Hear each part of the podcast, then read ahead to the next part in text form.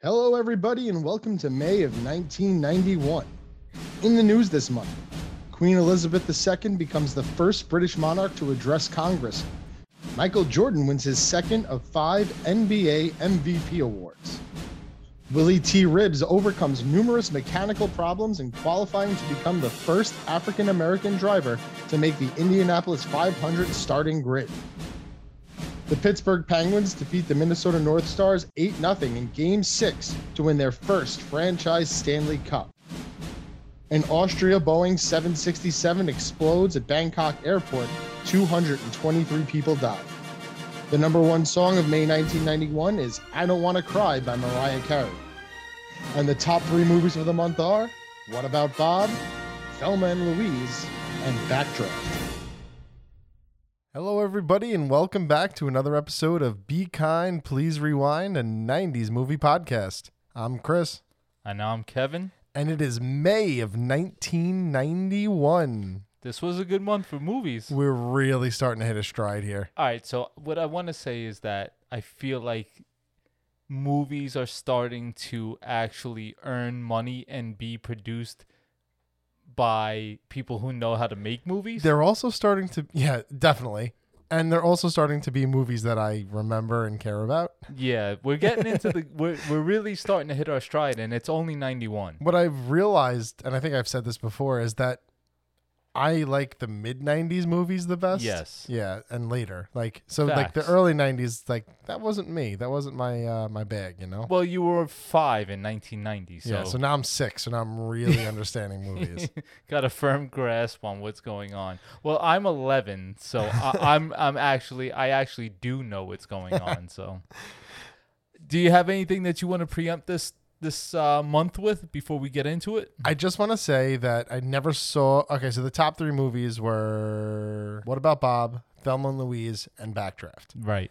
I never saw Thelma and Louise before. Me neither. which is I think strange that neither of us have ever seen it because it's it is an iconic movie. No, Also, though, it is clearly by the title and then followed through by the um, content of the film, 100% a chick flick. oh yeah, So I think that's why we never saw it before. but it's fine that it's a chick flick. It just it really wasn't for us. But we'll get to that. And Backdraft, I was I was actually really interested to rewatch Backdraft because my father-in-law's a fireman and he always tells me how terrible the movie was and I haven't seen it forever. Save this. Save So, the whole yeah, story alright. for the the movie though. And what about Bob? Is in my household a classic. Same with me. I I mean, well, not my household, me in particular, hold it in high regard. My wife, my family don't really care about it, but I love it and I loved watching it again for about the 8,000th time. Yeah. All right. Let's get right into it. So we have 19 titles this month.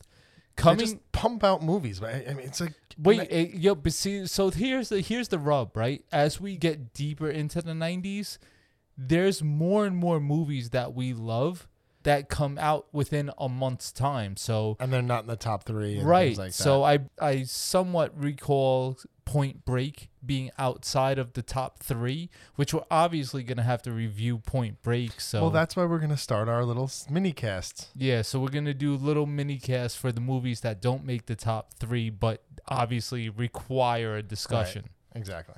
All right, so without further ado, coming in at number 19, a movie called Sweet Talker, grossing $258,000.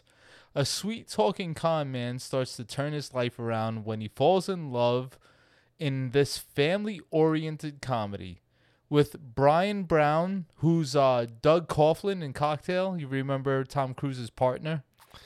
No, I've No. never seen Cocktail. Oh, well, okay. I'm sorry we have a co-host that's never seen the movie Cocktail, folks, but here we are. Bruce Spence and Karen Allen. Karen Allen is Marion in Indiana Jones. Okay. So, despite you never having seen Coct- Cocktail and therefore don't know who Bryan Brown is, uh, these are three decent people in this movie that I've never heard of before. I tried to follow your description, and I couldn't. All right, well, we're there regardless. We've we've it's number nineteen. I was like, I don't need to pay attention to this. we, the plane has landed, sir. You could get off now. All right. Uh, did you say what it what it grossed? I did all of my job. Okay, perfect. We're ready to go. I'm I'm in it to win it tonight, Clearly focused and on your game. as per usual. All right, coming in at number 18 is Rich Girl. What do you think this movie's about? Maybe a rich girl. Well, more specifically, a rich Bever- Beverly Hills girl gets a job as a waitress and falls in love with a rock singer. Out. it's a drama earning fi- uh, $561,000, directed by Joel Bender. He did nothing else. Starring Jill Schoelen, did nothing else. Don Michael Paul, did nothing else. Sean Kanan, did nothing else. All right. No. Coming in at number 17, a movie that I've seen the title a thousand times before and still never watched it. Hanging with the Homeboys, grossing $516,000. Four young friends spend one crazy Friday night on the streets of Manhattan that quickly turns into a night they'll never forget. Starring Dougie Doug and John Leguizamo. Dougie Doug is a hip hop classic, hip hop legend, legend, and John Leguizamo is John Leguizamo. who John Leguizamo is. All right, that's it. All right. Moving on to number 16, Dice Rules. All right, hold on. Don't, you, don't, don't we, we all know about your hatred about Andrew Dice Clay. is this another Dice movie? It certainly is. This is our second Dice movie in two years. I know. I knew it was going to anger you. This has to stop, right? this has to be the last one. I don't understand his like, Allure? proclivity. Is Yeah. that a word? Proclivity? Pro- proclivity. Proclivity. That, I think that might be the word I'm looking I think for. allure though maybe might be more fitting. yeah. I, I just don't. Why do people want to watch him? I've never enjoyed his comedy. No. I've never enjoyed his persona. And I know that Dice is a character that he plays. Like, I'm aware of the fact that that's not him as a human being, but still, it's not entertaining to me. No. Neither is it to me. Okay. So, earning $658,000. Outrageous, misogynistic, and vulgar to the max, comedian Andrew Dice Clay does his stuff in this combination of a stand up concert video and a filled to capacity performance at Madison Square Garden and a series of comedy sketches. Okay. Yeah. So that's the one that I'll never see. It's just him doing Clay. Um, I do want to say this was directed by Jay Dubin, who directed several episodes of Salute Your Shorts. nice. well, if he's done Salute My Shorts, he could do anything. That's what I'm saying. Coming in at number 15, Truly, Madly, Deeply, grossing $1.5 million. A woman dealing with inconsolable grief over the death of her partner gets another chance when he returns to Earth as a ghost. What's with the ghost concepts in the 90s? Like, take Wait. it easy. Second chances. I'm like, you know, he's dead. Let him go. All right, so directed by, I'm to butcher his name, Anthony Minghella, M I N G H E L L A. This gentleman directed The Talented Mr. Ripley. Let me stop for just a second and say The Talented Mr. Ripley is easy a top 25 movie of mine. If you haven't seen it, go see it, please.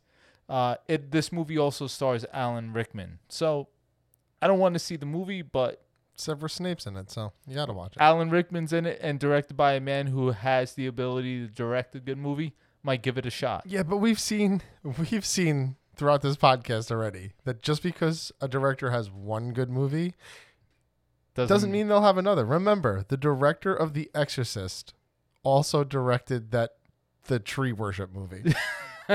I can't. I've already forgot the name of that. I don't movie. remember it either, but just remember that was the director of The Exorcist. Uh, it's fair. All right, coming in at number 14 is Mannequin on the Move. So this is the Sequel. sequel to a great movie. The Mannequin, the first one, is a fantastic '80s movie. Fantastic. I own a DVD.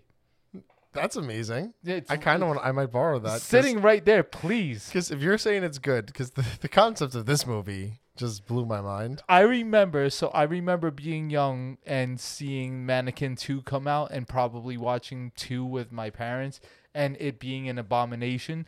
The first one, look, it's an 80s schlocky, silly movie, but worth the watch and worth your time. The second one I remember being a complete waste of time. Well, I don't. Know what the premise for the first one is, but in Mannequin on the Move, Mm. it's not called Mannequin 2 on the Move, by the way. That was just on the poster. Okay. Fair.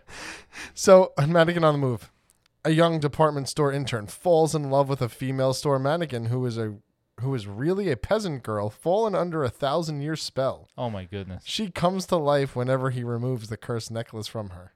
Okay. Now, here's what I want to know: Yeah. Why does he put it back on her? It's a fair question. Who's the mannequin? Uh, the mannequin is played by Christy Swanson. In the first one, it's Kim Cattrall. Ooh. Yeah. Well, I mean, Christy young- Swanson was Buffy the Vampire Slayer. A young Kim Kim Cattrall though, that's top notch. Eh, We each have our own. That's what they say. Anyway. This is starring Christy Swanson, as I said, from Buffy the Vampire Slayer. Mm. She also plays Christy Boner in Dude, Where's My Car? nice. And then uh, William Ragsdale and Meshach Taylor, and he was the only one that reprised his role. So Yeah, but I need context when you say these names. I don't know who they are. They're TV actors. Like I tried to find something of like, like this is where you would know them from, and it's just random He's just TV. a guy. Random, yeah, he's that guy. Okay. Did you say how much it grossed? Uh, three point three million dollars. Fantastic. Coming in at Oh, wait, wait, wait. I just wanted to say the director, I forgot to say the director was Stewart Raffill.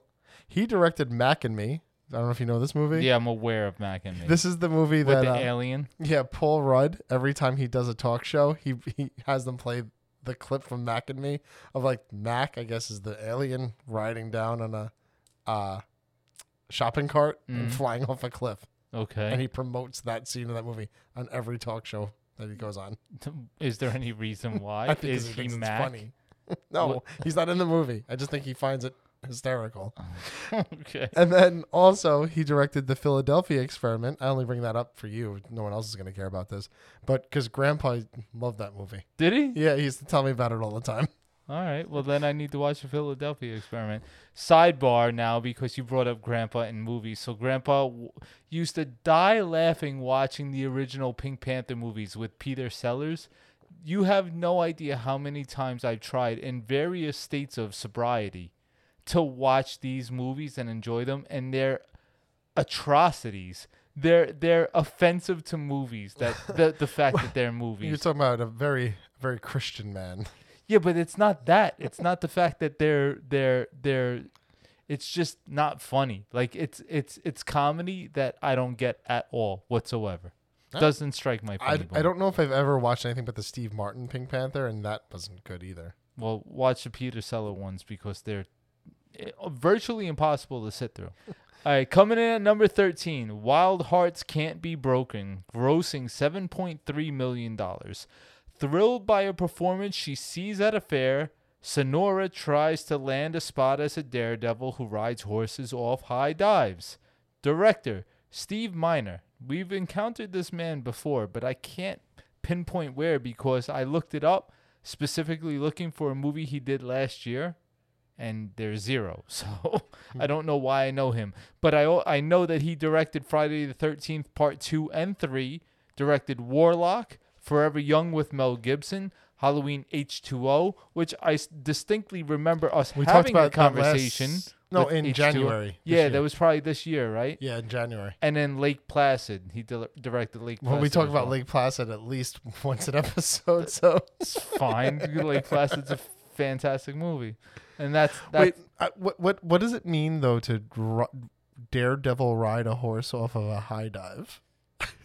I don't, I don't. Well, sh- Like she has the horse like in a pool. Yeah, she wants to ride the horse off the high dive into a pool. How do you get the horse up the high dive? That's a good question. Perhaps crane. But that's a lot of effort. How many times can you do that a night? By the way, how much does the crane operator get paid a night? How does that become your passion? It's an awfully specific passion. I love horses and high dives. I Combine want to combine obviously. the two. It's the clear next step. It's reasonable. All right. Uh, coming in at number twelve, Stone Cold. I was very disappointed that this wasn't about Steve Austin. Yeah, I'm done already. I'm out. No Steve Austin. Out. Uh, a tough Alabama cop is blackmailed by the FBI into going undercover in a violent Mississippi biker gang. That's a loaded sentence. Could go a lot of ways. yeah. He, he blackmailed by the FBI. And Mississippi biker gang. and you're from Alabama. We're all over the place here. Uh, this is a movie earning $9.2 million, directed by Craig R. Baxley. He directed Action Jackson, Hmm. and he did. He was the stunt coordinator for Predator movies. Oh yeah, I remember him. Yeah. We spoke about him too. Yes. Action Jackson's a good movie. Yeah, and he's also has directed several A-Team television episodes. Well, good for you, pal. TV TV gets no respect on this podcast. Yeah. Uh, so in this, there's a couple of notable people in this movie. Uh, Lance Henriksen, Yeah, Bishop I know the name. from Aliens. Thank you. Yeah. Thank you. and William Forsythe, uh, Devil's Reject, Dick Tracy. Dick Uh, Tracy. Yeah. Specifically, we spoke about on this podcast. See, we're um, starting to hit people again now. This is good. Yeah. And just an interesting fact the movie was orig- originally rated NC 17, and they had to cut like significant amount of scenes from this movie and do reshoots just to get it back to an R rating. Okay, So, yeah. it's interesting. Yeah, I think so. Cut that out. Coming in at number 11, A Rage in Harlem, grossing $10.5 million. A gangster girlfriend flees to Harlem with a trunk load of gold after a shootout, unaware that the rest of the gang are on her tail. This is interesting. Directed by the one and only Bill Duke. Wait, Yeah, the Bill Duke. like Bill Duke from Predator, Bill Yeah. Duke? Yeah, Bill Duke. So Bill Duke has 62 director's credits. I was I- wait, astonished to learn Yeah, I'm about to say, I find that really hard to believe. Do you want to know some of the movies he's directed? I want to know if I'll recognize them. Deep Cover, Laurence Fishburne, I, I I'm aware early of the movie. early early maybe mid 90s movie, Sister Act 2. wow. Yeah. You know, I actually like Sister Act 2 better than the first Sister Act. I hate all of Sisters You know, and you're Acts. anti Whoopi, so just keep going. I am except for the one movie that she saved. And you hate the movie. I hate the movie, but love her performance in it. Stars Forest Whitaker, Robin Givens, Danny Glover, and Gregory Hines. Sold. It's actually like a really good cast and directed by Bill Duke. I might have to watch this just to see. I It's just, Just- very. I've seen I've seen Deep Cover, but not in like a decade, so it doesn't count.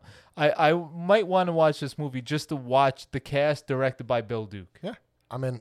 All right, Let's do it. All right, so that was that was 11, right? that was eleven. All right. Coming in number 10, One Good Cop, earning 11.2 million dollars. I want to interrupt for one second and say that now, look, we're at number 10, grossing $11 million.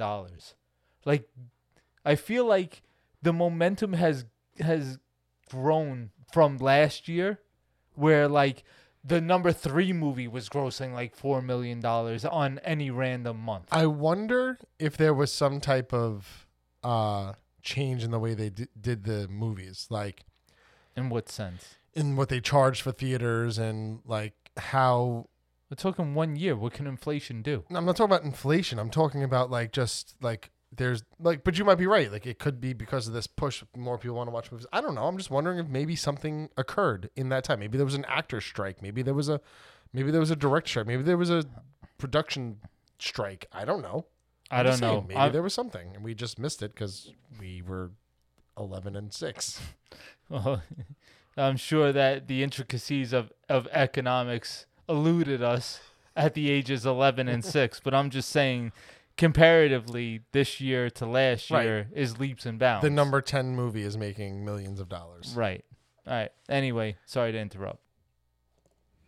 Coming in at number 10, a one good cop. Three small girls are left without a home after their father, Stevie, is killed in the line of duty. His partner, Artie, and his wife choose to adopt the children, but the government thinks their living quarters are too cramped for a family. Without enough money for a down payment on a house, Artie robs drug lord Beniamino Rios. Little does Artie know that Rios' girlfriend may have the means to take him down. Uh, Sounds uh, convoluted. Yeah, there's a lot going on here. I don't think it's a bad idea for a movie. You know, Who's in it? it's Michael Keaton plays the cop. Uh, Rene is his wife. I'm out. You're out for Rene Russo? I'm out for I'm out for the combination of Keaton and Russo. Why? I love Keaton. I, I, I have loved Keaton. I've also seen Pacific Heights with Keaton that I just wanted to slip my wrist Yeah, while but I was watching he was it. fine in the movie. It was just a bad movie. Mm, Maybe fair, but also I have a sour taste in my mouth. All right. Well, regardless, it's not a terrible concept. Like I'm trying to help out my friend and his, who's killed in the line of duty. I'm trying to help his daughters, and I can't afford it. So let me go rob a drug dealer and try to help them get Feel out. feel like this could go either way. Could be really bad or really good. Nowhere in the middle. Yeah, you're probably right. But I mean, it did earn 11.2 million. All right, That's come probably just because it's Keaton. Coming in at number nine, Madonna Truth or Dare, grossing $15 million. It's a really simple explanation. Documentary following Madonna, singer Madonna on her controversial Blonde Ambition tour in 1990. The guy that directed this, I didn't write down his name, but he's done a shit ton of music stuff. Selena Gomez and early 90s, mid 90s. He's all over it. So if you're right, interested so- in this, you should look it up. So he's that's what he does is That's documentaries for musicians. Yeah. Um, but speaking of directors, uh, the last one, uh, One Good Cop, Mm. that was directed by Heywood Gould, who actually wrote Cocktail because you were talking about that. Nice. All right. So maybe you will watch it. That's uh what do we call that? When things intertwine with one another. Stuff. Call Con- it stuff. Connections, making connections. I don't know. I don't I forget words. It's late. We're doing this one late. All right, coming in at number eight, Switch, earning $15.5 million. A sexist womanizer is killed by one of his former lovers and then is reincarnated as a woman. Oh my god. This movie is directed by Blake Edwards. okay. He's the writer director of Pink Panther. Which one? All of them. The originals? All of them. All of them ever? All of them. All of the Pink Panthers. all right. Well. and Lorraine Bracco's in this movie. all right. well, And Téa Leoni makes her nice. her film debut. Nice. Yeah. I like that. All right, coming in at number seven. This is a controversial movie, to say the least. Ooh. Hudson Hawk, grossing $17 million. Bruce Willis, right? All right, so look, the plot is really unimportant in this movie. I don't understand how that's possible. It is a movie. Plot tends to be the number it is- one thing in a movie. It is and it isn't. So it's about a cat burglar. He's he's forced to steal the Da Vinci works of art uh, for a world domination plot, as per IMDb. Just I- robbing Da Vinci works of art. a Like, lot of a lot of a lot of art heists take place in this movie. But all right, so this movie was railed, right? That's a term for as far as people hating the movie. Critics, viewers, everybody said this movie is a piece of shit. But then it had a resurgence. it this is the definition of a cult classic, similar to like Rocky Horror Picture Show, although not that intense. Like I love this movie. This movie is is you have to take this movie in the context that it's that it's delivered, and it's silly and it it's ridiculous at points, but it's Bruce Willis, Danny Aiello, and a lot of other people. I could give you a couple. Um, Andy uh, Andie MacDowell, Sandra Bernhard, James Coburn, David Caruso. It's a really good cast, And you're they're- not naming anyone who I don't. yeah, they're all great Like, actors. yeah. Great actors. Really silly movie. Really deserves a watch. I had every intention of watching this movie this week, but like, you know, my six week old got in the way of that. So Yeah, well, if anybody wonders why we haven't recorded in like a half a year, it's because Chris decided to buy a house and have another kid. So, at the same time, so. um, but That yeah, look to anybody out there listening that hasn't seen this movie and heard bad things about it. The opinions are completely wrong. This movie, one thousand percent, deserves a watch. all right. I'm definitely gonna give it a shot. I, it's something I've been thinking about for a, a while, honestly. Um, they talk about this mo- movie in other movies too, right? Yeah, because like it's so like I polarizing, I guess perhaps is the proper term. Some people love it, some people hate it. This this is a fun watch through and through. It's a fun movie, so All right. you won't be disappointed. Sounds good to me. Coming in at number six, FX2. I guess this is a sequel to FX. Yeah, which also FX The same guy that was in Cocktail that you don't you've never seen Cocktail before was in FX1. I want Yeah, him to- Bryan Brown. Yeah. I, actually have it written down that he was in Cocktail. Nice. Yeah, so he's in FX2. FX1 was a good movie. I don't remember anything about FX2, so I don't know if that's saying something about it. FX2 earned $21 million. A special effects man helps his girlfriend's ex, a cop, with a sting operation where the ex gets killed. Something's off, and he investigates with help from an ex cop PI friend. So there's a lot of X's going on in this description. Also, there's way too many commas in those sentences that So you read. many. No, that those commas are all there. I know, but I'm saying whoever wrote the sentence should have put some periods instead of commas. Listen, all I know about this movie is people were mad about it, specific, specifically special effects people, because they said they give away all the secrets of the trade. All right. Damn it. Now everyone's going to know how to do special effects. Just so you know, Brian Dennehy's in this movie, nice. I like Brian Dennehy. and also the the female, uh, I guess, corrections officer from Con Air. She's in this movie too. Oh. What's she in? What else is she in? too. Total Recall. Yes. Thank you. That was it. Yeah. See, I remember things, but not specifically. and just a fun fact. I love fun facts today. Dennehy doesn't appear in this movie until about 45 minutes in, even though he is the co-lead. Nice. Yeah. Well, there you go. There's that. There's a thing that you now know. Coming in at number five, Only the Lonely, grossing $21.8 million. Look, this is a John Candy movie, 1991. If you've never seen it or heard of it, stop what you're doing right now. Go watch a John Candy film. A I'll be back in about an hour and a half. Yep. And we're back, and Chris hasn't watched it. a Chicago cop must balance loyalty to his overbearing mother and a relationship with a shy funeral home worker. Directed by none other than Chris Columbus. Yeah, Chris Columbus. Now we're talking about 1492 Chris Columbus, right? yes, that specific one. All right, it stars John Candy, Maureen O'Hara, Ally Sheedy, Kevin Dunn. Kevin Dunn's the dad in the Dude Transformer uh, movies. Anthony Quinn, Jim Belushi, Kieran Culkin, and Macaulay, Culkin. All right, do number four, and then we'll get into it. We still have like an hour left to do. Now we'll be all right. Coming in at number four, Soap Dish, earning $36.4 million. An ambitious television soap actress connives with her producer to scuttle the career of the show's longtime star, but nothing works as they plan. This is another movie that I'm I'm re- I remember. This movie is loaded. Yes, Loaded. Robert Downey Jr. Yes. Uh, what's the girl from the mother from? Um, oh, Sally Field. yes, thank you. Who else? Kevin Kline. yes, Kevin Kline. Cathy Moriarty. no, I don't know. Teri Hatcher. Yes, Teri. Whoopi Hatcher. Goldberg. Yes, I remember. She's like a secretary in the movie. Ben Stein. Ben Stein. John Sick. Tesh. Wow. He plays John Tesh. Okay.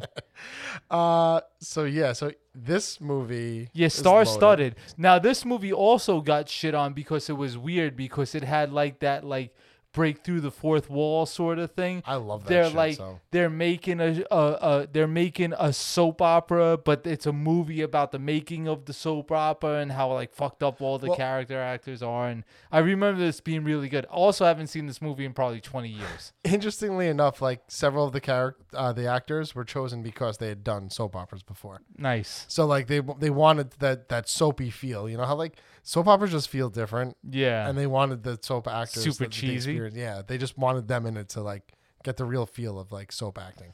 Um, also, so Kevin Kline is in this movie. I don't know if you knew this or not, but Kevin Kline was originally cast as Peter Pan in the movie Hook. no way. Yeah, he was originally signed on for the movie Hook. Like it was a go. That's He- a thousand percent different movie. He's gonna be Hook. So what happened that he wasn't? So they're making this movie Soap Dish, and the director just was not happy. So the director was uh, Michael Hoffman, who I, nothing of note else. Okay. Um, but he was not happy with any of the movie, so he had like this, like like months worth of reshoots, where Kline was contractually stuck in this movie. He had to do these reshoots, so he couldn't do Hook. So Spielberg had to go and find someone else.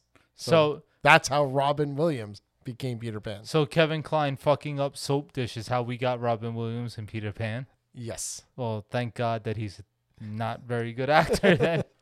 Um, but let me tell you something. Uh, I love Hook. We talk about Hook all the time. I, I- know a lot of people don't like Hook. I don't know why. It's it's a classic. I don't. Listen, that's I, whatever your opinion is. I, I don't care to hear it about Hook. I there I don't have the ability to have the the conversation of whether or not Hook's a good movie. Hook, for all I know, Hook could be out there in the universe being a dog shit movie, but as far as I'm concerned, it's a nine out of ten. So whatever valid conversation you want to have with me, I'm unable to tell you whether or not your your opinion is valid because the movie's amazing to me. that's it, and that's where I stop. So. Um, I have the same thoughts. I, it could be trash for all I know, but it, as far as I'm concerned, it's one of the best movies ever made. Absolutely. All right, so we're done with the countdown. Coming in at number three, Chris, Thelma and Louise, grossing forty-five point three million dollars.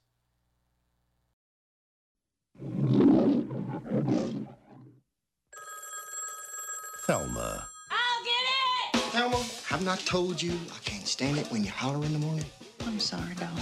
I just didn't want you to be late. Hey, how you doing, little housewife? Louise. Now, I still have to ask Daryl if I can go. You mean you haven't asked him yet? Thelma, is he your husband or your father? Thelma and Louise are going fishing. How come Daryl let you go? Because I didn't ask him. He's gonna kill you! I left him a note. Thelma and Louise are going to catch hell. I'll have a wild turkey straight up and a Coke back, please. Thelma, Oh, what? Tell me something. Is this my vacation or isn't it?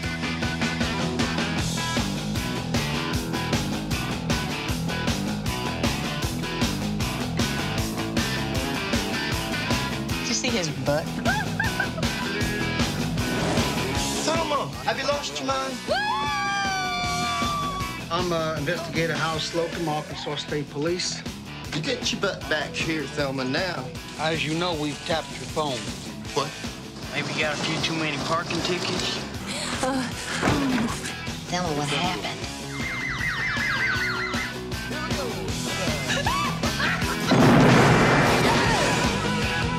You're getting in deeper every moment you're gone. You want to step back and get in your car again, please? I swear, three days ago, neither one of us would have ever pulled a stunt like this, but if you was able to meet my husband, you'd understand why. What? Boys, shoot the radio. The police radio, Louise. Got it. Thelma and Louise. How do you like the vacation so far? we'll be drinking margaritas by the sea, Mamacita. Yeah, I, I don't. I don't know about this movie. All right, so this is why I saved this conversation for the podcast. You told me that you you didn't really enjoy this movie. I have to tell you that I thoroughly enjoyed this Did movie. you? This was a great movie. I I've never seen this movie before, and I enjoyed from start to finish this movie. I enjoyed parts of this movie. All of it. All right, so look, let's do the plot first. Give me the plot, please. All right, so Thelma and Louise both unhappy with their lives. They're going on a weekend trip, and Thelma nearly gets raped, and Louise saves her by killing the man that was raping her uh, or attempting to rape her, and they they go on the run because now they're scared. That that's basically the plot. Yeah, that and it's fine. This is this is a I got no problem with the plot. I got no problem with all of that. Like I said, I like parts of this movie, but there's literally four parts of this movie that I enjoyed, and everything else I didn't. And then we're talking about five minute scenes that I thought were fantastic. I'm just gonna say the the pace of the movie, the growth of the characters. The only one that grows is Thelma. Every other character in this movie is so one toned. Like they don't develop, they don't change. They just it's it's very uh, what's the word for someone who monotone? It's their, their characters are monotone, except for Thelma. She goes from timid woman to absolute badass, and I loved her. I love Geena Davis's performance. Everyone else was the same person from start to finish. That's fair, but I look at this movie more as like an indie film uh, rather than a blockbuster. I don't know how you could call it an indie film. It's directed by Ridley Scott. Um, listen, maybe if I finish my point before you interject on how I'm wrong, I could tell you how I have an opinion. Uh, it's an indie film in the sense that it's more like a character piece where it's very subtle, where they set out to just they had they in the beginning of the movie they set out to just have a girls weekend they were going up to some guy's log cabin that they knew to go fishing spend the weekend and go back home to their shitty lives right then the the guy wants to rape uh Geena Davis Thelma because he's there and she's there so we just rape that's just what men do I guess apparently right She's there. The man's attempting to rape her. Okay. Then her friend Susan Sarandon, Louise, comes to save her, and the guy has no remorse for what he was trying to do. So Susan Sarandon shoots him. Right. That's the, the and it was in cold blood too. It was. It wasn't. Yeah, it was- It, was, was- She was already saved, and she killed him because she was disgusted by him. Now, I'm not saying that she shouldn't have killed him because a man like that deserves Yeah, to die. Yeah, he's a piece of shit. But you she made that decision. You made that decision. So now here they are. Now you went from you had a life. It was shitty. You weren't really happy with it, but you know you weren't being hunted for murder, right? Yeah. To now you're in this this position. Then things progress, and, and we'll come back to it. We'll circle around again. We'll come back to it, but it goes to the point where they're out of money and they're out of they're they're on the run from the cops. So what is they what, what do they do? Geena Davis, Yeah. Thelma, And now this makes is. the decision. Let me just finish. What do you mean just finish? You've been talking for 20 minutes. I just want to run down quick. She The ma- whole movie? Yeah, and then we could Just you back. alone? No, I'll just we- sit here and listen. Go ahead. I'm just trying to get to where I was going. Thelma robs a convenience store, right? Now she's on camera. So now any chance they had of going to the cops and saying that, yo, it, it was self defense sort of thing, now that's out the window because they're criminals, right? So now they're in this. They were. I'm just saying that my point. I guess it's not a long story short because it's just, just a long, long story. story. But they were two women who were- who were in a position and now they're fucked. Like that's just more of like that's that's more of like a snapshot of two characters in like 3 days of their lives, which is more along the lines of an indie film. All right. And I understand the, the story and I like the story. I, I, I like the idea of the story, I should say, because I don't like the way that the story was given to us. I like I said, you know, Brad Pitt's in this movie and I thought he was almost useless. Useless. I agree. Um, Harvey Keitel was in this movie and He God was- did they waste him. He no no no. He was the only only male character in this entire movie with any redeeming qualities. He was the only man that wasn't a piece of shit. He- He wasn't in the movie enough. I, and and I guess maybe that's on, on purpose. I don't know. But then you don't need Harvey Keitel for that role. That's the problem. All right, let, let, let, let me steer this conversation. Let's start from the beginning. So the two characters, they have inse- inconsequential lives, right?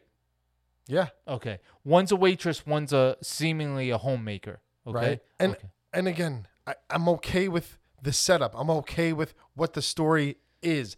I'm not okay with its execution. That's the part that my pro- I have Why? the problem. Wh- it was just everything in between. Like was just like I couldn't keep my eyes open in this movie. I fell asleep and had to rewind this movie like six or seven times. Like uh, I was fine. I was fine with all of, all of the all all of the inconsequentials, like all of the the stuff in between. I was fine with because there are two people who that have no business being in the position that they're in. So they don't know what the like they're sitting there trying to in my in my opinion, in my view of this movie, they're sitting there trying to figure out how to go on with their normal day the best they can in spite of what's just taken place. Listen, I'm not saying this is the worst movie ever made. That's not what I'm saying. I'm just saying I'm that- debating the fact of whether or not it's a good movie, not whether or not it's a bad movie. uh, it was it was a worthwhile movie. That's what I'll say. I'm not gonna say it was a good movie. I would. This is a thousand percent. You cannot categorize this movie in other in any other way other than it's a chick flick. Okay, that's the So- best description of this movie. And I'm going to tell you that I would a thousand percent watch this movie again by myself. You know what I need to do? All right, so let me for for complete clarity. So when I watched this movie, I could I don't know, I guess I was being a cheap bastard and I watched it on YouTube. And it was a made for TV version spliced and put onto like the screen. So I'm wondering if that had some effect on my enjoyment of the movie. So maybe I'll have to rewatch it. But with that being said, I still feel like you have three amazing scenes in this movie. Okay. You have scene number one when they're at the bar and Thelma is uh, in the unfortunate situation where she's almost getting raped, and Louise is saving her and killing the man that's trying to rape her. Okay. Okay, that scene was amazing. Mainly because I think that's scene was- Intense. yeah, because not only was it intense, but it was the way it was done. It wasn't. It wasn't that she killed him while he was trying to rape her. It's that he stopped trying to rape her. She had saved Thelma, and she said, "You know what? Fuck this guy." Yeah, And because he had right no remorse. Right. So awesome scene. Okay. Scene number two was when Geena Davis decided to rob the uh, Convenience. convenience store. That was scene you just she she made her full progression into what she was becoming. She went from home like weak-minded housewife to her Yeah, own begging person permission from her fa- from her husband to to just perfectly taking control of strangers. in control of herself and of everyone around her Yeah. and not giving a damn. Yeah. And the whole the whole the whole speech in that the in that convenience store is some of my favorite uh, Dialogue. dialogue in a movie that I've heard seen in a long time. Okay. Finally, that last 30 seconds of the movie when they decide to drive off the cliff, just oh, the cliff off the Grand, Grand Canyon. Canyon. Like, Spoiler alert. yeah, well, spoiler. I mean, if you're watch, listening to If you us, if you know movies, you've seen this. yeah. fuck- Outside of that, though, I, I just I didn't I didn't want to be watching it. It- Yeah, but see, it could right, have been a half hour TV episode, and it would have been a great. Yeah, see, Great th- half-hour that's where we differ though, because like I like I li- I some of my favorite parts of movies are in the subtlety and nuance of when characters are doing virtually nothing. That's when like I really appreciate. That's why I love Tarantino. so you really flicks. appreciated when they pulled up to that gas station, and there was just some random muscle man in the middle of the gas station just Y- no doing that, that curls. that guy was super weird but there was a lot of that there was a lot of the southern people in the middle of nowhere staring at them while like the old man the old two women that were in like the restaurant that were staring out the window at her at Thelma when or at Louise rather when Thelma was robbing the convenience store there's a lot of that oddity I I'm on board with all of that all of the weirdness that's right up my alley so right. you're talking to the wrong guy Look, man, uh, we'll move on because we got what we got what about Bob coming, so we'll move on. but we'll agree to disagree. I'm telling you that this movie deserves to watch.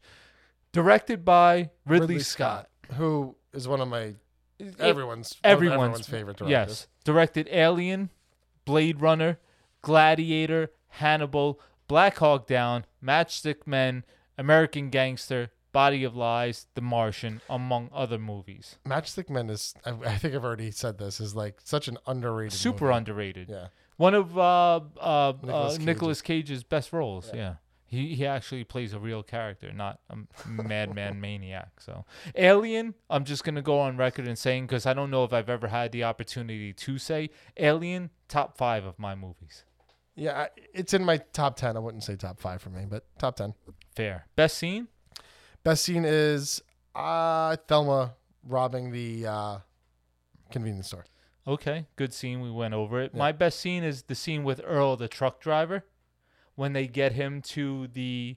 They finally can like they ca- this guy Earl is a huge another misogynistic piece of shit, right?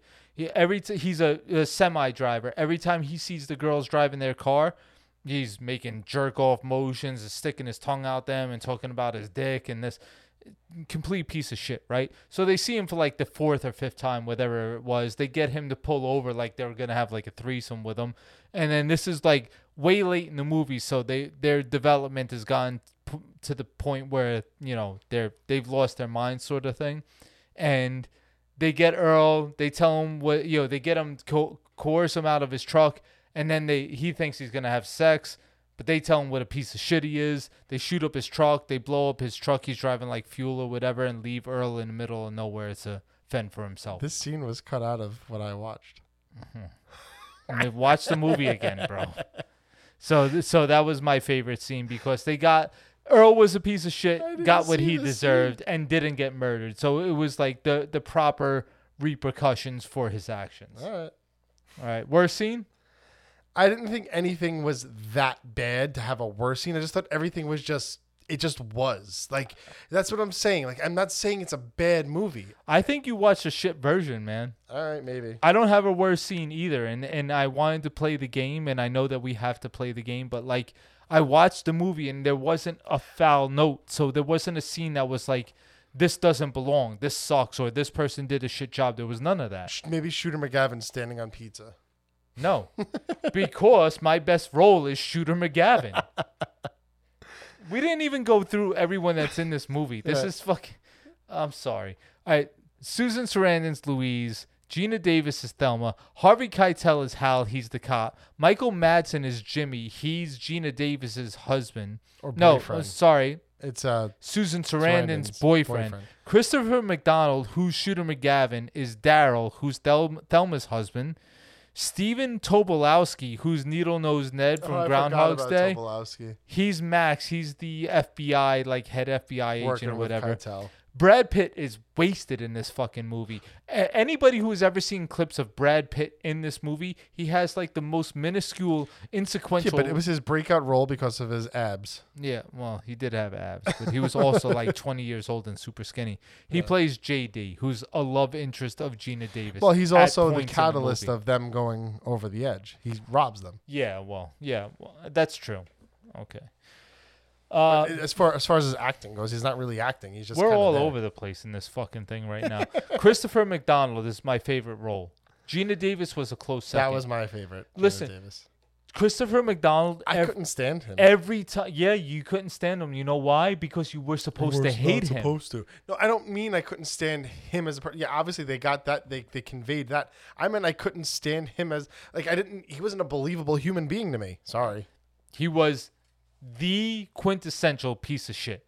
He was supposed to be a piece of shit. He was a piece of shit, and you hated his guts. He was too Therefore, far a piece of shit. No, not at all. He was a great piece of shit.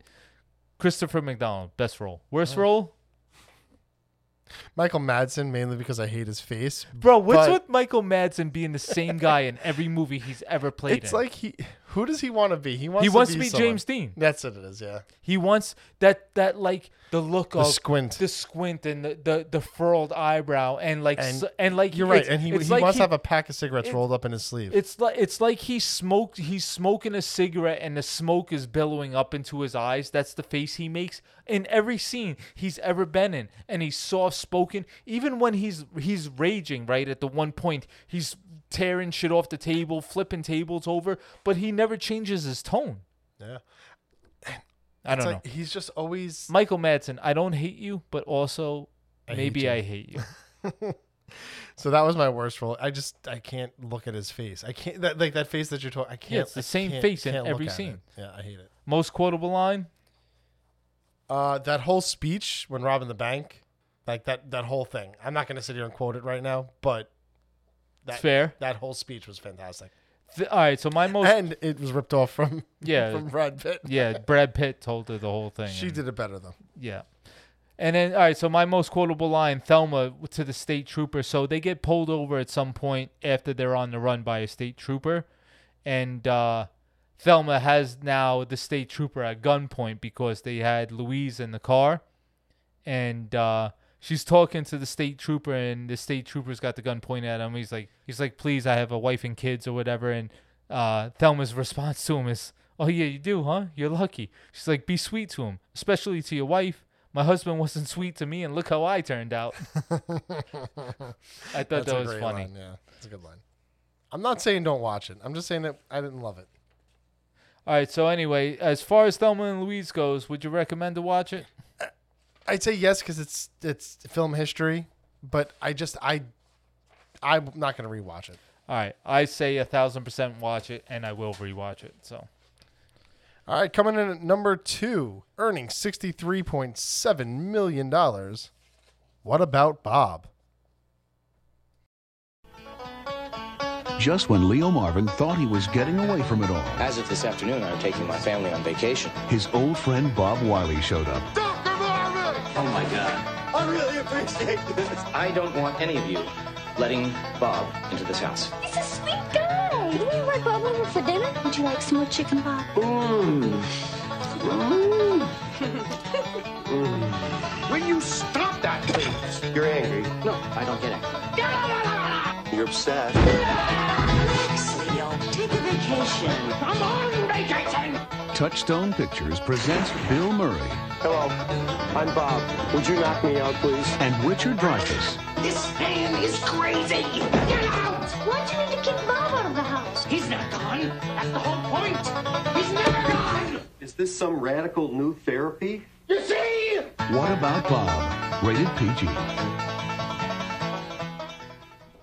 Okay. Bro, this movie, I've seen it at least, at least, and I'm really not exaggerating, at least 30 times. Yeah, I, I gotta be closer to 50. And I, I laughed the entire time I'm watching this movie. All right, so let, let me preempt this with saying that my wife, Elena, this is the only movie that I could get her to watch at, at upon request. Like if we're sitting around and and we can't figure out to what what to watch, and uh, now I'm like, want to watch What About Bob? Her response is always yes. Yeah, I, I can attest to this. I've been here for one of these moments, two of these moments, maybe even three of these moments. Yeah, so- having a couple of beers and just, what are we watching tonight? What about Bob? And Elena's like, yes, from the other room, and comes and sits down and watch the movie. This is the only movie that we can agree on to this extent. So I, if you don't like this movie, then I hate you. Hmm. What about Bob? Is it's a top quality comedy from start to finish.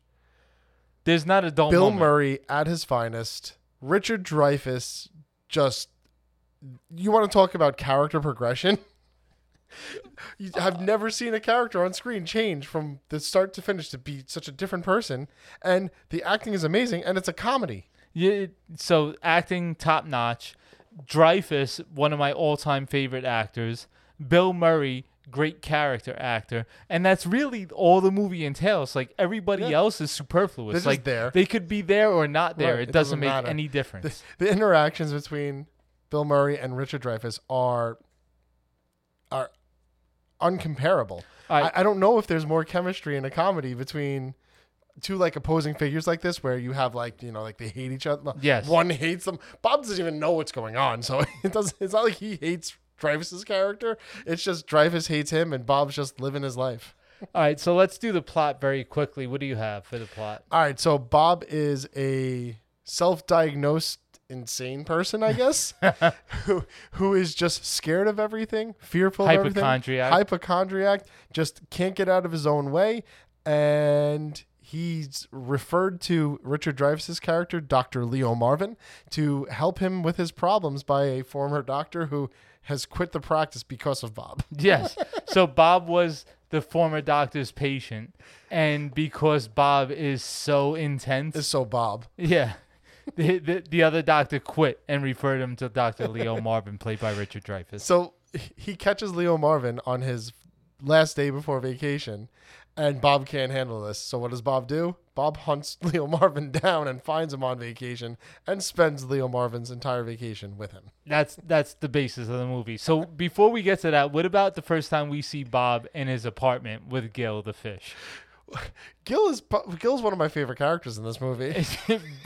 Gil's a goldfish and he has a great role. he, he's there the entire time. What about when Bob walks out of his apartment and he's saying, "I feel good, I feel great, I feel wonderful," and then someone just starts cursing like Yeah. obscenities, and he just No, "Oh, I feel good, Oh, I feel great. and and so then he walks out of his New York City apartment and then like makes a turn and then the bus just Uh, passes by yeah, a garbage truck. a garbage truck passes by, and then the Bob's scene the after you see that you see Bob crawling on his hands and knees because he can't take reality. Everything about this movie is, like I said, I, I actually have a note here. I'm I'm 45 minutes into the movie and I haven't stopped laughing. What about when Bob goes to Dr. Leo Marvin's office and he's faking the uh, the symptoms to the diseases that he doesn't have? Oh wait, hold on. Goes, He- I have this written down. This the put- The simplest way to put it: I have problems. he's like, define problems. it's weird, nausea, cold sweats, hot sweats, fingernail numbness. and then he starts talking about Tourette's. He starts screaming. He, he's, cock shit. he's like, he's like, why are you doing that? He's like, if I fake it, I don't have it. the movie it's like and, and from that point on it's just insanity. And then how about like two minutes later when Leo Marvin's like, "Oh, I got just the book for you," and Dreyfuss goes to the shelf and he starts pretending to look around the shelf. He goes, "Ah, here it is," and he pulls out his own book from a shelf of nothing but his own book. Hold on, wait, wait. For, for the visual, 30 of them. for the visual, It's a bright yellow book. the book has a bright yellow cover and there's like a hundred of them on his shelf and he's look he's pretending to look around for the book like he can't find it and he looks down and there's like a hundred of these books he's like ah there it is and it's baby steps. So then we get the baby steps to everything Baby right? steps get on the bus. baby steps get on the elevator. Baby steps get on the bus. Baby steps to four o'clock. So all right. So another personal reference okay? Because i i might have some issues myself. So like, at certain points i pace around the house.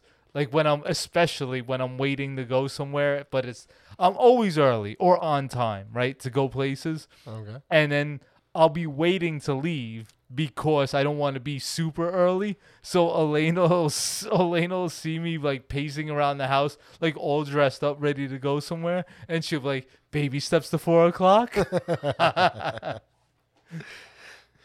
I love it when a husband and wife can reference a movie, especially when it's good as this. it's it's yes, that's that's what makes me attracted to her. So then, then Bob's on his own because Leo Marvin's going on vacation, and he starts to manipulate the the woman at the answering service. What's her name again? Betty. Uh, yes, Is it Betty? yes, it is Betty. Thank you. Poor Betty was just caught in the middle. He's uh, called him multiple times, trying to figure out where Doctor Leo Marvin is, and he's oh, it's a, it's Martha's Vineyard, right? he's uh he's Can't keep being all to yourself. he's in person he's impersonating his sister Yes, he has the he has the the the prostitute prostitute call. yeah who's Janice from The Sopranos Oh my god, I didn't even notice that. Yeah. that's a fantastic uh, Call, yep. Yeah. Uh, then he shows up and he pretends to be the detective. he's Bob's dead He killed himself not 11 minutes ago. that's so good it was like 11 minutes and he said right or 13 minutes. yeah something ridiculous like that all right let's get into some categories so we don't spend all day here Just talking about the movie. Uh, Frank Oz directed this movie. This is another. We have three notable directors directing the top three movies this month. Frank Oz directed The Dark Crystal, Dirty Rotten Scoundrels, Little Shop of Horrors, The Score with Robert De, De Niro and Edward Norton, and he also has 48 acting credits. Including Yoda. So he, yeah, uh, he voiced Yoda in all of the movies, all of them. So the the prequels, the regular, the sequels, whatever, voiced them all. And the Muppet Show. he does a he does a lot of voices on the Muppet Show. Yeah. Uh, he actually was just quoted recently as saying he'll never do another Muppet Show as long as Disney owns the property. Well, Isn't that know, interesting? But he also said he's never been approached. So You know, down with the patriarchy. Got to keep the theme going. all right. Uh, what's your best scene in this movie full of best it's impossible, impossible. I to agree with you a thousand percent. But if you had to pick your favorite one, all right. So I have one. Go ahead. Let me hear your favorite. when he when when Bob's sleeping in Siggy's room and he Leo comes in to try to wake him up for, because Good Morning Yes. America's coming. And he's screaming and He's shaking him. Scre- no, he's jumping up and down on top of Bob, and he's screaming, "Bob, Bob, wake up, Bob! Cock-a-doodle-doo!" The cockadoodle just kills me every time. screaming at the top of his lungs and jumping up and down on Bob, and he won't wake up. But he But then, even flinch. but then Bob's alarm wakes up, uh, well, like goes off, and Bob wakes up so peacefully immediately. so peacefully. that that might be my favorite scene. That's a good scene. I also I like the dinner scene. Oh, the The dinner, dinner scene, scene is, might be. I Mm. think you know what I'm going with. The dinner. Mm, mm. This is so scrumptious. Is this this corn is delicious? Is, Is this hand shucked?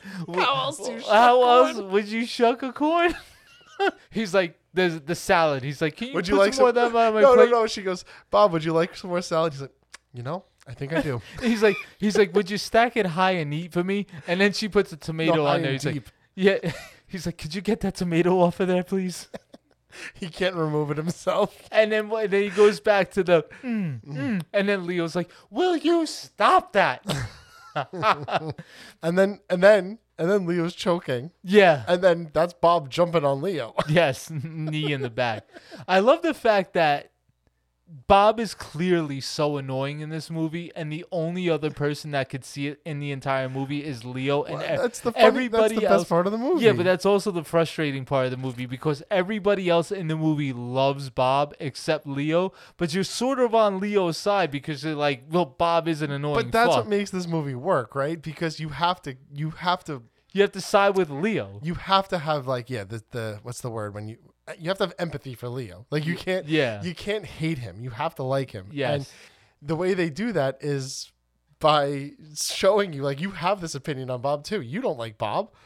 Bob's not the person you'd want to hang out with. Sure, he's a nice enough guy, but I wouldn't want to spend an afternoon with him. Right, yeah. You are right in saying that. That's true. This this movie comedy wise, I mean, it's got to be in my top 10, top 15. Yeah, I, I might rank it higher than that after rewatching it this time. Uh, because, you know, it's always just been that movie that's been there that I know I loved.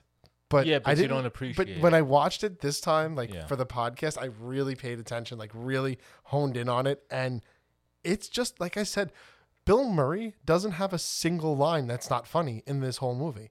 Him and Dreyfuss, their chemistry together, even though like if you read the like the backstory of what actually happened on set, it's the same story every time Bill Murray's ever in a movie. where Bill Murray shoot. was a disrespectful piece of shit that didn't care about times or set times or and and you know Dreyfuss didn't act like that. So they say that Murray was a bully and Dreyfuss like took the brunt of it. But Dreyfuss has been a, a I, I Yeah, love Dreyfuss said the same thing in Jaws. yeah, about Quint, about Yeah. what's his name, Robert Shaw. But look, I, I'm not going to sit here and try and figure out what's what because I have no bearing other than what I'm told.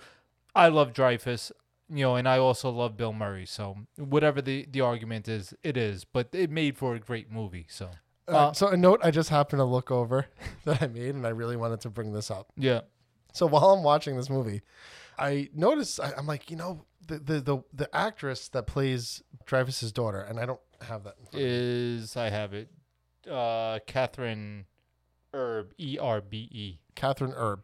So I'm I know I'm like she looks really familiar. What else has she been in? And I'm like, I think she was in Back to the Future Part Two, but obviously she's not in Back to the Future Part Two.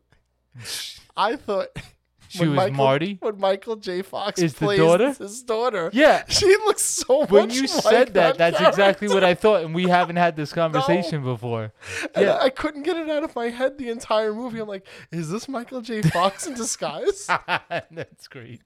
All right. Do you have a worse scene? Because I don't. There's no. There- If I had to pick a worse scene, Go ahead. It's uh probably when Dreyfuss just goes so over the top and is basically gonna murder Bob because like I, I get why they did it and I get I get why they went there and I did Yeah, laugh. mo- and I- yeah, but it ju- is the worst part of the movie. like the, That's a fact. The end went off the rails a little Yeah, bit. a little bit. Yeah. Yeah. So I wish they would have reeled it back in a little bit with that. But then you know the the very end is good too. Where No, like I thought the very end was amazing, where Dreyfuss goes agree with you. catatonic I- until yes. until Bob's marrying his sister. yeah. No, you're a thousand percent right. You're you're not wrong at all. So I agree with you. and I don't necessarily hate it. I just it, I just think it was a little too too much. That's all. Yep, I agree. Best role. You only have two to pick They- from. but they, they, they're both. Who without did you one, pick, you don't though? have the other. I, Who did you pick? I picked Dreyfuss. I I picked Bill Murray, and Dreyfuss is is more of my favorite uh, actor. The only reason I I did that is because I thought Dreyfuss acted better than Murray. Right, And- so and Murray is and, and while Murray's hysterical the whole movie, he, he's Murray. He's Bill Murray. Does Bill Murray really do anything different no, in his movies? but but my my decision making process was such that Dreyfuss might be replaceable with somebody else and the movie still worked. I don't think the movie works without anybody other than Bill Murray playing Bob. fair, So fair. worst role, I thought you could pick from the mother or the daughter. I don't pick Siggy I because Siggy I, was fine. I liked him, but the Because- mother of the daughter was like like Hook. That's why. Yes. Also, since we didn't discuss it, uh, Charlie Korsmo is the kid from Hook who plays uh, Siggy Marvin. Um, if I yeah, if I had to pick someone, I'd probably say the daughter more than the mother. I Uh, think the mother more than the daughter for me. It'd be more because of an acting thing that to me because the daughter actually played a role in the movie where Yeah. the mother didn't really have a role, but the No. woman who was acting for the mother was fine, where the daughter was not such a great actress. I liked her when she w- when they was doing the puppets, and she was like, "Bob is fun." He's like, "Your father is kind of fun." but that's Dreyfuss, not the daughter. yeah, well, it, she did good yelling at her father. So, all right, most quotable lines. Let's narrow Oh it down to a few. Bro. You go first. I'll go in second. when he's talking to Siggy on the uh, dock. Yes. Siggy's died after after voting, and he starts telling them. So he's like, "Well, what, what what is it about sailing?" He goes, "It makes my lips numb just talking, just thinking about it." And if I'm talking like the thumbs for the rest of the scene. All right, so I got I feel good, I feel great, I feel wonderful. I got baby steps to four o'clock. Then the next one we haven't discussed is when after he sails, but he wasn't really sailing because he was tied to the mast. I'm sailing. I sailed. He was tied to the mast of the sailboat, and then he gets off and he goes to Doctor Marvin. He's like, "Is that a breakthrough? I'm a sailor now. Did you see? I sailed. I'm a sailor." You know what I noticed this time, and I never noticed it before. he has life preservers wrapped around his legs. I didn't notice that. That's a good call. They're like on his knees, as if his knees were his head. Nice. Right. Oh, by the way, the line from the dinner scene was, "Faye, this is scrumptious. Is it hand shucked?" Fucking hand shucked. when Bob gets on the bus, he sits down and immediately turns to the guy and goes, Hello, I'm Bob. Can you knock me out, please? Just punch me in the face.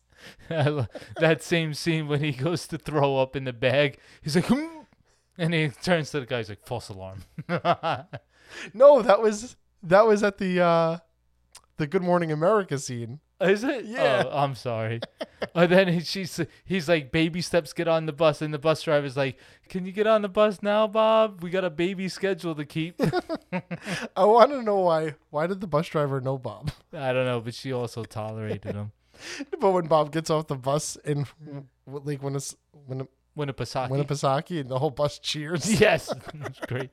Also, when they were doing the, the, the Good Morning America interview, and he Leo accidentally calls Bob boob, and then Bob's like, call me boob. he's like, you could well, call me boob, and then Leo goes, you gotta watch the scene, but Leo goes, I don't really want to call him boob, but the way he does it, like with the hand gestures, I lose it every That's single his break time. into madness right Yes, there. That's yes. where it's really starting to take Yeah. form, and he's just losing his mind. Uh, all right, do you have any more quotable lines? I'm good at that. Just I said it before. The one, the when he's looking, hmm, where is it? Oh, here it is. the he's looking for the book. Oh yeah, that's so good. All right, so all in all, this movie is a four and a half out of five stars for me. So I, yeah, I, I can't give it any lower. I could I could spend more time on it, but in an effort to conserve time, we'll move on. Hold on, hold on. After the after the Good Morning America scene, after they wave goodbye to everyone, and Yeah. you think Bob's left. Yeah. and they're He's like, "You think he's gone? Gone? You think he's gone? He's never gone. That's the point." and he opens the door, and Bob's just standing there. Yeah. all right, coming in at number one, Backdraft, grossing seventy-seven point eight million dollars.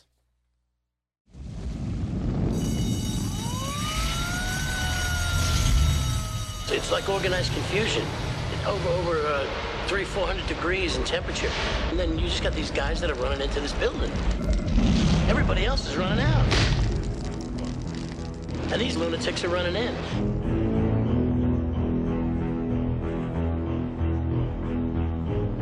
Is that a real Chicago fireman's outfit I see on you? It's in the blood, Willie.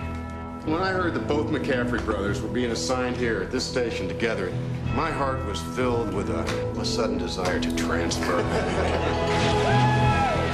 Brian, damn you! Let's just have one drill, Lieutenant. Now, one for the company and one for me. You have a bad day here, somebody dies. Check that door for heat.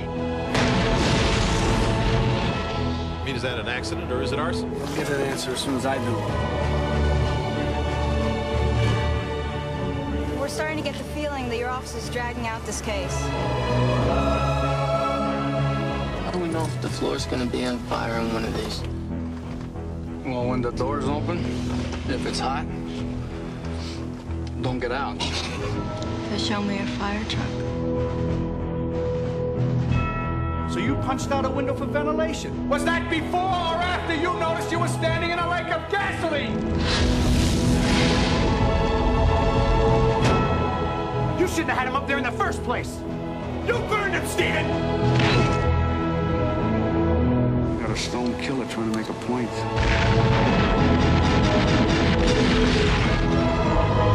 Three guys have died already this year because of the cuts made by your task force. You guys should just try picking up the phone once in a while, you know?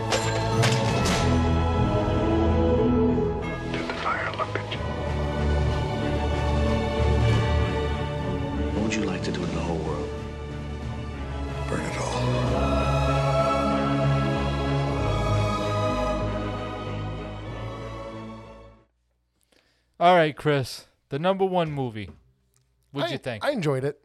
Listen, I enjoyed it. I gotta tell you, I, I, I can't remember when, if ever, to date, I've enjoyed all three movies to the level that I've enjoyed these three movies. Backdraft, I feel I feel like I was missing out not watching it at least once or twice a year over the past few years. I haven't seen Backdraft since the 90s. Yeah, it's been a while too, and there's a lot like there's there's a lot of good about this movie. Um, we'll get into it a little bit more, but like the the parts of this movie I didn't like were just like the the the the firemen are my superhero like like the, the vibes like th- like the, this is the greatest thing that ever happened to me was being a fireman like that whole attitude it just felt a little over the top to me but outside of that i really enjoyed this movie All right, I'm going to steer this conversation because we've been really fucking up with keeping any sort of structure. So, Kurt Russell plays Stephen McCaffrey. Billy Baldwin plays Brian McCaffrey. Robert De Niro plays Donald Rimgale. Donald Sutherland plays Ronald Bartel. Jane, Jennifer Jason Lee plays Jennifer Vaitkus, V A I T K U S. Scott Glenn, who's uh, the uh, Clarice's superior in Silence of the Yeah. Lambs, plays John Adcox, and Rebecca De Mornay plays Helen McCaffrey, the wife of Kurt Russell, Stephen McCaffrey. So that's one, two, three, four, five, six, seven top-notch actors in this movie. Can I tell you too? This is my favorite performance by a Baldwin up to this point in the uh, podcast. I'm gonna get to that. We'll get to that in a second. Give me the plot if you have it, please.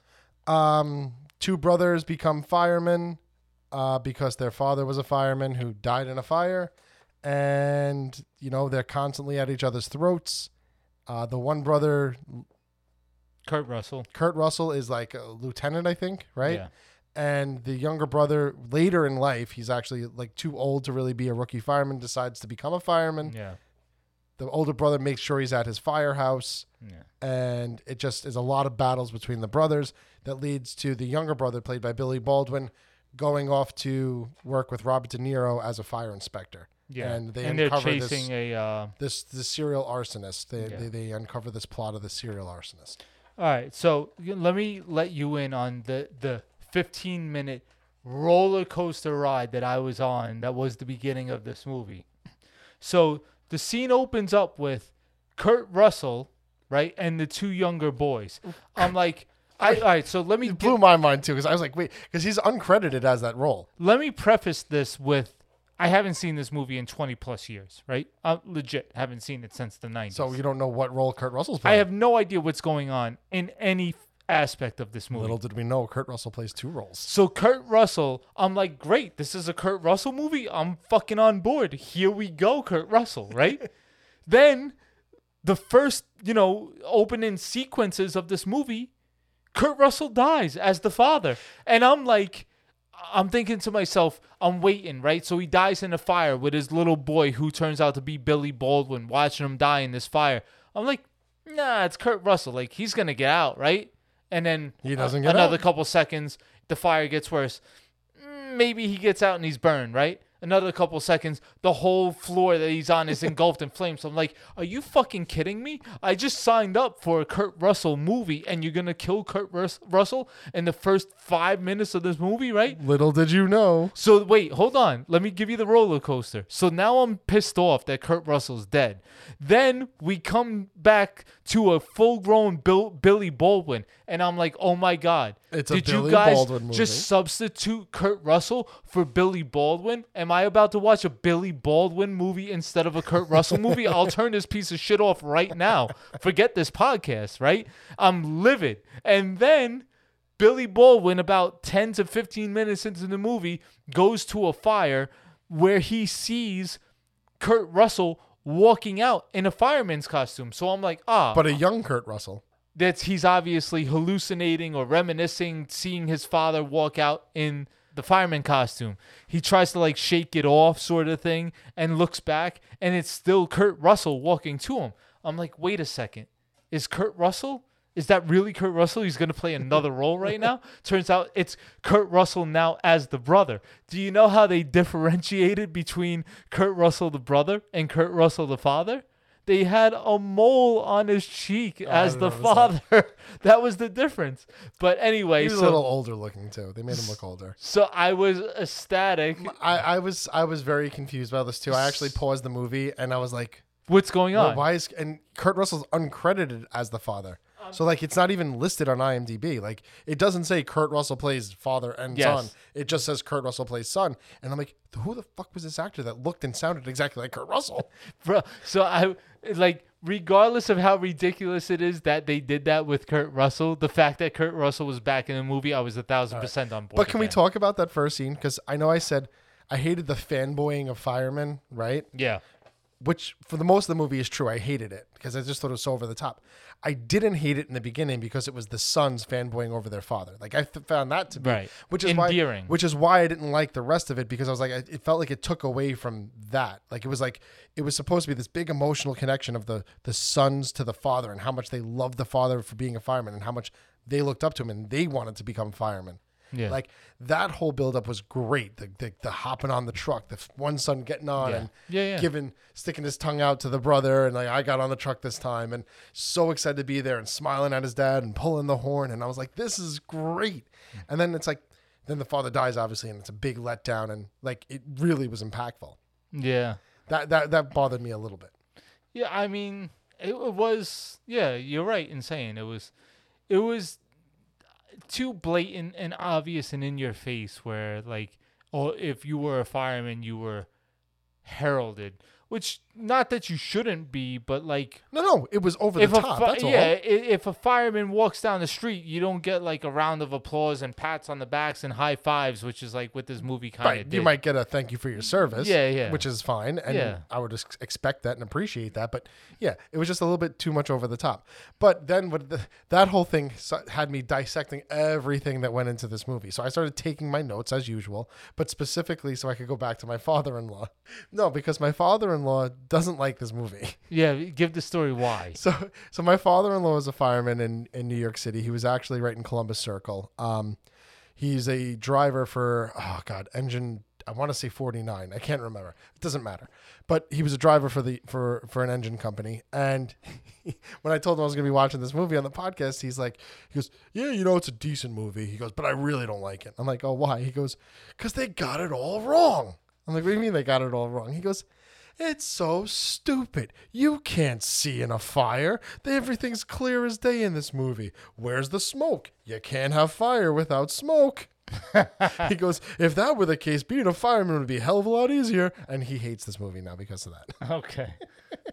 But also, you can't make a movie where you can't see anything in it, right? I tried to explain this to him and he did not care.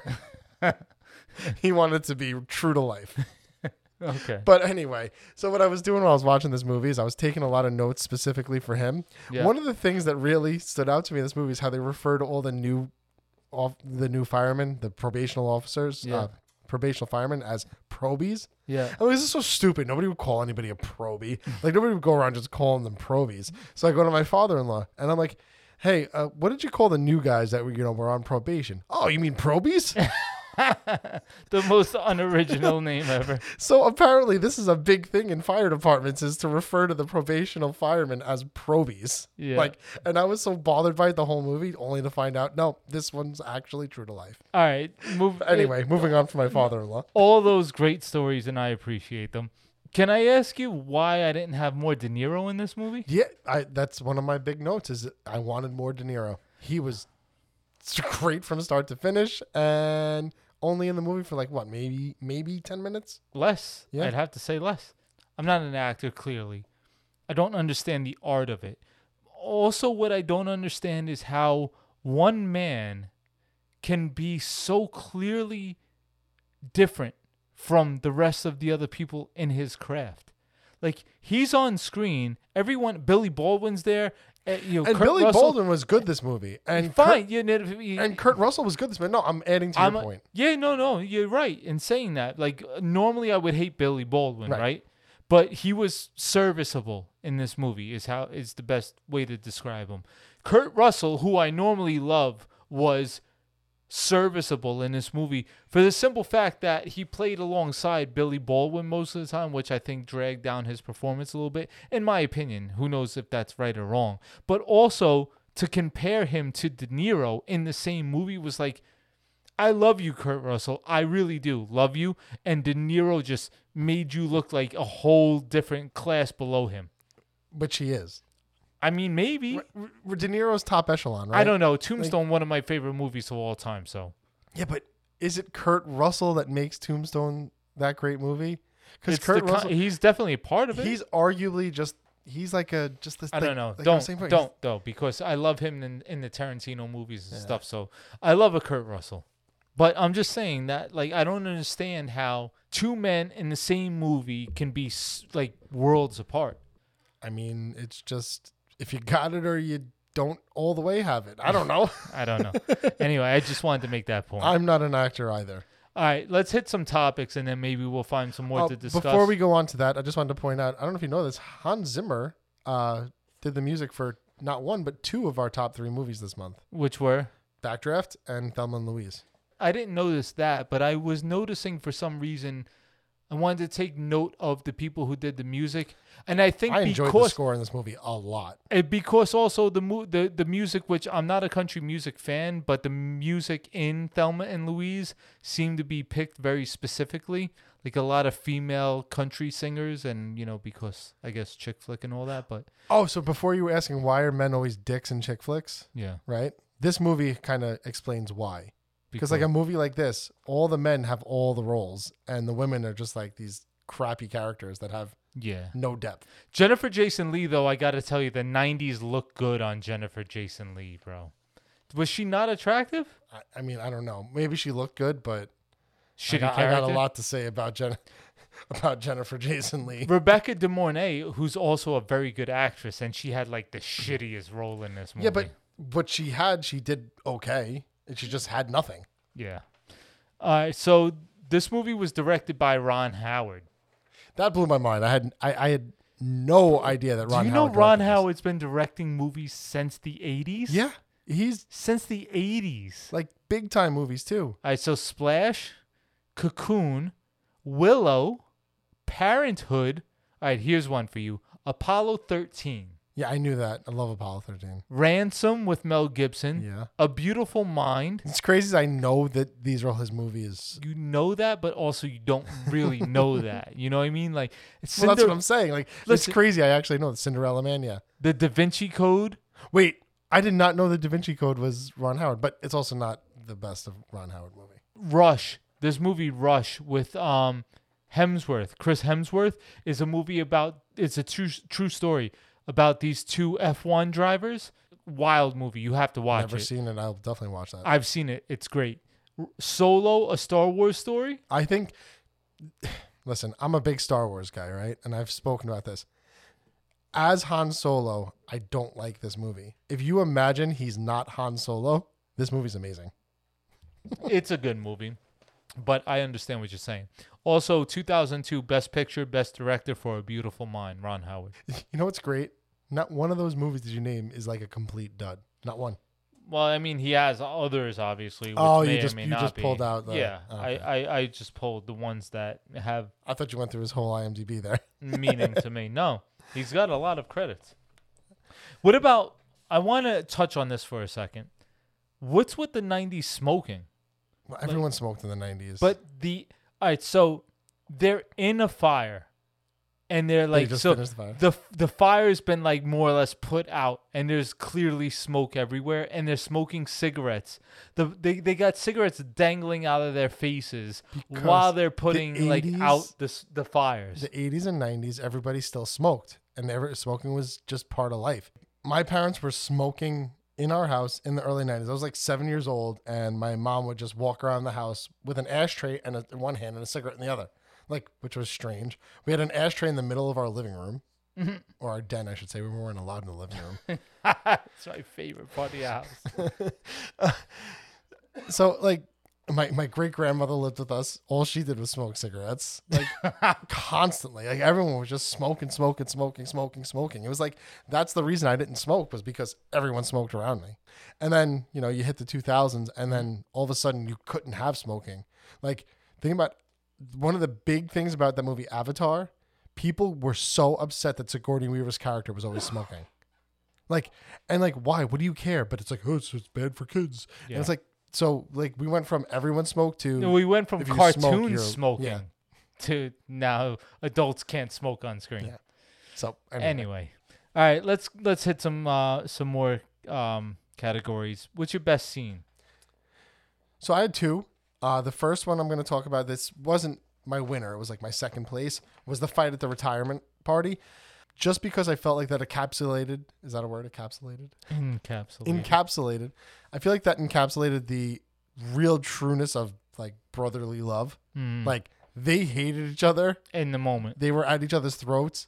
But then, as soon as Kurt Russell was, Was- getting his ass kicked, Yeah. Billy Baldwin came out of nowhere Yeah. and just took that guy off him. And I'm like, that's brothers because they hate each other. But no, you're not going to kick. Or it was the other way around. It was Kurt Russell came out of nowhere to protect. No, you had it right. I had it right the first time. All right. Mhm. And it's just like that. That's brothers, you know. Like oh, I, I'm the only one that's allowed to kick the shit out of him. You can't do that. Yeah. So no, I can hate him, but you can't. Right, exactly. Um, but my number one scene that I chose was at the Randy's uh, parole hearing. Robert De Niro just blew that scene out of the water when he, uh, My scene, my best scene, and your best scene are the same. So De Niro and Sutherland, Yeah. on screen together. unreal. So Sutherland, And this is- is the second time they're on screen together, but this was this was the moment. Yeah, this was the one. So Sutherland and Sutherland was like a serial arsonist that's up for parole, and the board is ready to parole him. But De Niro's like they they have De Niro there because he was like the inspector, like to figure That- out if it was arson or an accident or whatever. That's De Niro's job. And De Niro, I have this. We'll save this for later in the podcast, but I'll play the the the scene because me It's saying good? it's not going to do it No. any justice. And I actually wrote down the whole quote too, but it's I wanted I had this in my notes and I didn't know where to put it, where the crowbar this in, but it's in my most quotable lines as well as the ex- the exchange between De Niro and Sutherland That is are my- my my most quotable. Yep. So we're a thousand percent Yep, on the same so page. so this is what I want to say. Have this conversation with me for just a second. This movie, right? The movie that's taking place between De Niro and Sutherland is an Oscar-worthy movie. It's completely different. Oscar worthy performance, maybe if you Ah. put it if you make this the movie. That's what I'm saying. Take out the movie that we're watching, right? Get rid of Backdraft. Make a completely new movie, certain encapsulated with De Niro and Sutherland as the two main leads. Yeah. That movie wins an Oscar, Yeah, I think so. right? Yeah. For, based on what we saw from these two Yeah. It's a jaw dropping, mind blowing scene. in a movie that doesn't deserve it. Like it's Oh, I this is a about that. no no no. This is a good movie. No no no no. It's not a great movie. This is a fun movie. Yeah. This is not an Oscar worthy Right. movie. It, th- that their performance in that one minute scene, Oscar worthy. Yeah. So I mean, I don't know. I can't describe it any other way. I'll play it for you. All right, the worst scene. I had two, but if I'm gonna choose one, it was the montage. Bro, we can we be on any more the same page? The mon- I the love mon- a montage too. I'm the- all about a montage. Are you talking about the montage between the, training? fire and, and oh oh? It was like with the music and the training. we have two different montages. Oh, you, what other montage was Go there? ahead. Mine was the the one when they're training and it, it ends with that's when Billy Baldwin quits. Yeah. running up the stairs. Yeah. it's just the whole like showing them training and there's just this weird. That, that was this is the only time the music didn't fit for me. It was Uh, a, it was crowbarred in. It didn't it, fit. It, the it whole didn't scene. belong. It didn't need to be there. Yeah. My, mine wasn't really more a montage wasn't a montage as it was like a mashup. So the parallel between the fire in the high rise and Billy having sex with uh, Jennifer Jason Lee. That was my number two. Yeah, that's my worst. That's a montage. It wasn't a montage as much it was as it was like a mashup, like crossover, two things happening at once. but like as the fire was growing, their passion was Yeah. growing, and I was Oh, like, right, "This yeah. is so tasteless." It was it was awful. Yeah. And then also the fact that they're on the fire truck and the fire truck drives away with them on it and they're just laughing like, oh, we're on this fire truck. Yeah, that was and was then that fire truck just happens to be the fire truck that takes them to the Yeah, the the- fire he needs to be at. Can And I- that can I- whole ending scene? I have so many problems with it. Can I? Yeah, that that was I. I I can't. I don't have the energy to go into all the problems with that. Can I circle back for one second to Thelma and Louise and and say my my satisfaction with the sex scene between Geena Davis and Brad Pitt was it was a nine out of ten as far as sex scenes go. You know why? Because it lasted all of five seconds. Right. They were getting closer. They were getting closer. They kissed. There was like three seconds of like passionate embrace, and then it cut to they were done. That's how you do a sex scene. I don't need to see the intimacy. Agreed. All right. Uh, anyway, I had to. I didn't bring it up before. I had to bring it back now. No, but just we got to talk about the ending a little bit, just because. You go ahead. I, I'll I listen. just there were just there were flaws. It wasn't like so bad that like I was gonna call it my worst scene, but there were just flaws. Like from the sex on the fire truck, which that that could have been my worst scene. Mm. But to they figure out that what was the guy's name? Not Axe. I always want to call him Axe, but uh, Scott Glenn, yeah, what was his John Adcox. Adcox? When they find they re- figure out that it was Adcox, and Yeah. Okay. So we didn't really explain, but somebody's going around setting Oh, yeah, purposeful the, the purposeful main, the main plot of this movie. Yeah. we just completely ignored it. it really. It's kind of inconsequential. It really is. It's like a really a side story. Yeah. But so anyway, the the fires that they're going around putting out are all put on by this guy John Adcox, who's a friend of theirs. Basically, he's killing politicians who all work together to shut down firehouses to put more monies in their more monies, more money in their own pockets, and wind up costing the lives of several firemen who couldn't get the backup they needed when they needed. So Adcox took it into his own hands to kill these politicians using fire, and Very suc- succinctly put. Right. So they figure out it's him because uh, Stephen Baldwin has a scuffle with him in one of the houses where they know he's going to be, and he hold he pushes the guy who's doing it, he's a mask on, up against a an outlet and it burns the guy's back. So Baldwin happens to be back at the old firehouse and he sees Adcox with a outlet burn on his back, and he realizes, oh my god, it's Adcox. Hmm, hmm. So fast forward, he takes some time to go have sex on top of a fire truck, and then the fire hmm. truck then starts driving towards this fire. One of the fire trucks just happens to flip. That's the one that Billy Baldwin's on. I'm getting things confused, but the fire truck happens to flip, and then they decide to go and have this confrontation on the top of a burning a building that's burning down to the ground. Like, all right, yeah, the guy did it, but you can wait until you're off this building, and that gets Kurt Russell killed, which pisses me off that Kurt Russell had to die at the end of this movie. Yeah.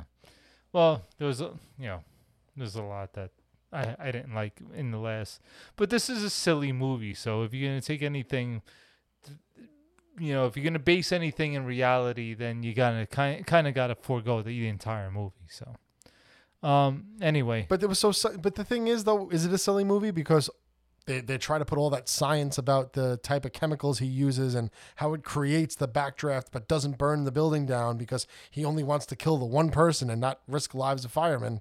yeah, I don't know. That was a big part of this movie, you know.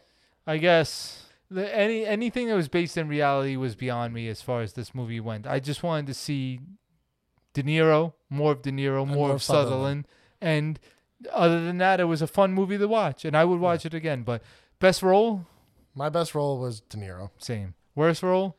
Uh, the girlfriend with Jamie, whatever. Jennifer Jason Leigh. Jennifer Jason Leigh. I thought this is when you started talking about her before. I was like, how could you be talking about her? She was terrible.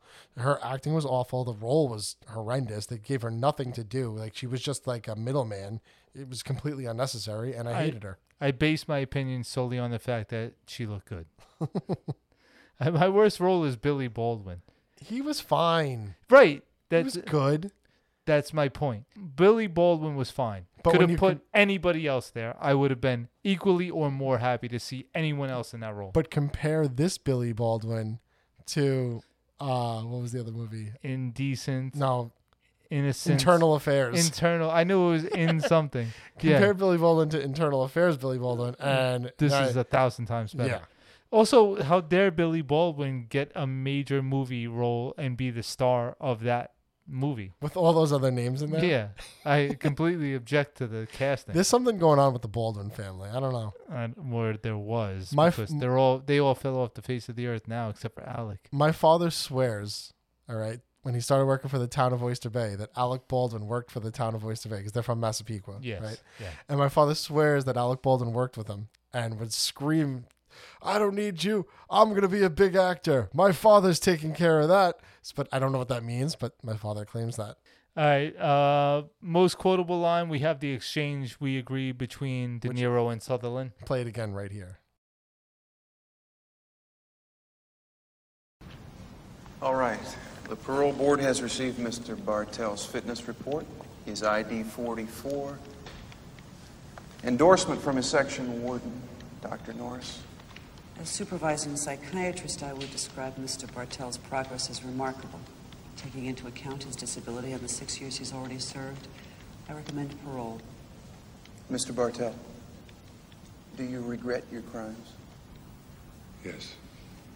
And and I'm aware of the pain that I have caused. If released, will you commit these crimes again? No, no, I won't. Do you consider yourself ready for society? Yes, I do.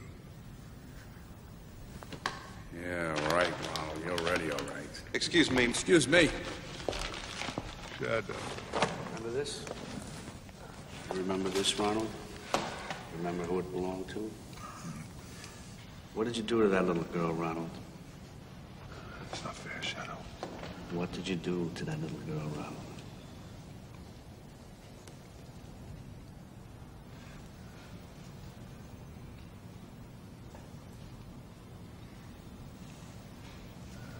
I burned her. You burned her. What do you do to old ladies, Ronald? Burn them. And what about the world, Ronald? What would you like to do to the whole world? Burn it all.